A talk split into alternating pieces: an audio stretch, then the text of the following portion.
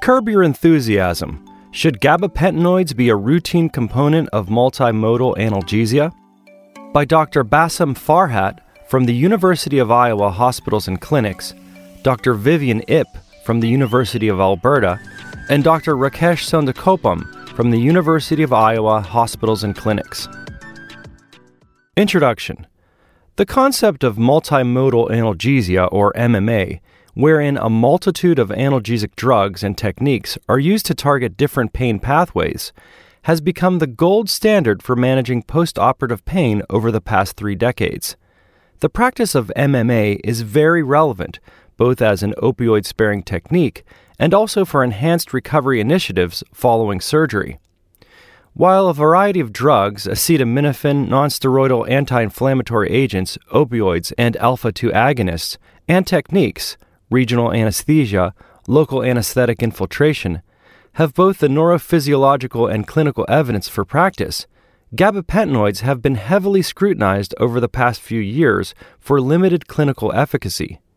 In this article, we provide an overview of the clinical pharmacology and evidence regarding the benefits and harms of gabapentinoids for acute pain management.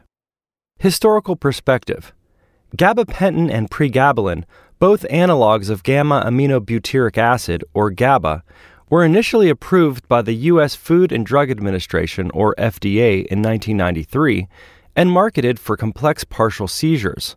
Since then, they have been approved for other conditions, such as postherpetic neuralgia, gabapentin and pregabalin, and diabetic neuropathy, fibromyalgia, and neuropathic pain following spinal cord injury, pregabalin. Apart from the approved indications, Gabapentinoids have been utilized for a multitude of off label indications, such as acute postoperative pain, migraine, restless leg syndrome, and substance dependence. Gabapentin is the sixth most commonly prescribed medication in the United States, and up to 95% of the prescriptions are for off label indications. Some of the reasons for its increased popularity are its low cost, lack of control of utilization at the federal level, and more importantly, its perceived lack of addiction potential and benign adverse effect profile compared to opioids. Enthusiasm for gabapentinoids for analgesia is not only shared by anesthesiologists in the perioperative setting, but also within institutional care pathways, with the hope of accelerating patient discharge after surgery. Can gabapentinoids help for postoperative pain? Gabapentinoids are purported to exert their analgesic effect through multiple mechanisms. They depress the sensitivity of the dorsal horn of the spinal cord by binding to the alpha 2 delta subunit of the voltage dependent calcium channel and inhibiting their opening. This decreases the influx of calcium ions across the cell membranes and prevents the release of excitatory neurotransmitters, substance P, and calcitonin gene related peptide. They inhibit inflammatory mediators by activating the descending inhibitory pathways, primarily noradrenergic and serotoninergic. They also work by targeting the effective component of pain and modulating transmission of pain signals in the dorsal horn of the spinal cord. Pharmacokinetically, both pregabalin and gabapentin have several similarities but differ in their absorption profile and bioavailability. An interesting factor affecting clinical effects is that gut absorption seems to be the rate limiting step for the systemic availability of gabapentin. The number of transporters in the gastrointestinal mucosa varies considerably between patients, and they are saturable, resulting in different temporal courses of plasma concentration following similar doses. Given this uncertainty, a typical regimen of gabapentin in an outpatient setting usually employs a slow dose titration over weeks for patients to have the desired clinical effect and minimize the risk of side effects in those with rapid absorption. Such a strategy may not be feasible in the perioperative arena, and higher initial doses have been routinely employed for MMA. Recommended versus proposed dosing regimens. The recommended dosing regimen for approved pain conditions compared to the proposed dosing for acute pain management is quite contrasting. In adults with postherpetic neuralgia, the FDA recommends starting gabapentin as a single 300 milligram oral dose on day one, and this is increased gradually up to 900 milligrams per day by day three. This dose can subsequently be titrated up to a maximum of 1,800 milligrams per day, 600 milligrams three times a day, for pain relief, as using doses greater than 1,800 milligrams per day as an additional benefit was not demonstrated. Such dose titration may not be possible when utilizing perioperative single dose gabapentin, 300 to 1200 milligrams. There have been attempts to find the ideal dosing, duration, and timing of gabapentin in the perioperative period to augment acute postoperative analgesia. An excellent review on the dosing regimens of gabapentinoids for acute postoperative pain by Schmidt and others summarized the available clinical evidence at the time of publication. They concluded that while preoperative dosing was marginally better than starting gabapentinoids postoperatively, the continuation of postoperative dosing was crucial for opioid sparing and analgesic benefits. Different doses and durations, ranging from 300 to 1500 milligrams for gabapentin and 75 to 300 milligrams for pregabalin, over a few days to up to two weeks, have been utilized in multiple randomized controlled trials, or RCTs, investigating their benefits for postoperative pain.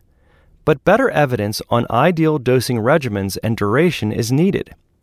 One attempt to elucidate the ideal dosing regimen was made in the same review by Schmidt and others, which concluded that the optimal preoperative dose of gabapentin or pregabalin in patients at risk for poor postoperative pain control should be 1200 milligrams or 300 milligrams respectively, and that such a dose should be given at least two hours before surgery, ideally the night before surgery.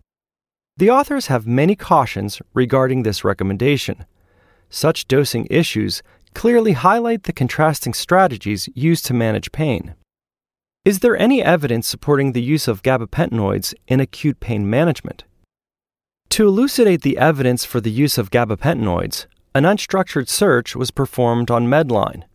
The evidence of analgesic benefit has been weak and at times lacking for specific surgical populations, such as total joint arthroplasties, obstetrical patients, or post amputation pain control. Perhaps the highlighted benefits of gabapentinoids were initially founded on small sample meta analyses with minor benefits for an opioid sparing effect. Larger meta analyses have shown a recent decrease in enthusiasm toward its routine use.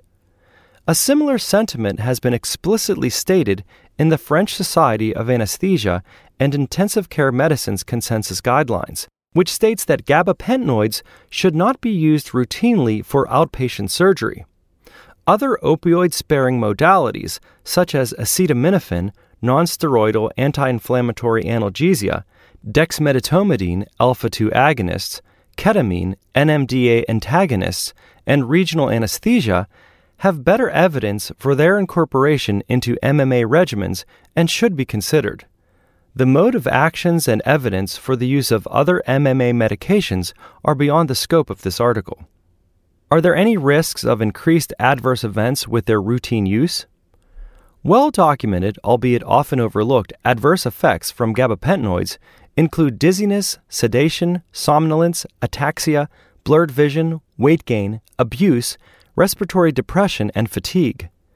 Of these, the latter two are significant especially in the elderly population or those with concurrent use of opioids and other sedatives. Recent evidence does not support the benefit of gabapentinoids in reducing postoperative delirium, thus debunking this previously held myth regarding their non analgesic benefit.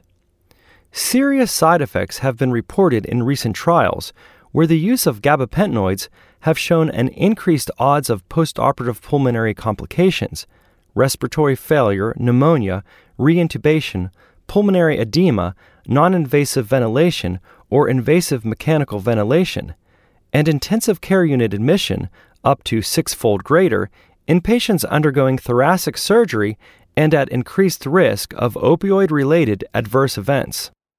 While not particularly related to their perioperative use, The abuse of gabapentinoids has been increasingly reported in recent years, which can be of concern to prescribers.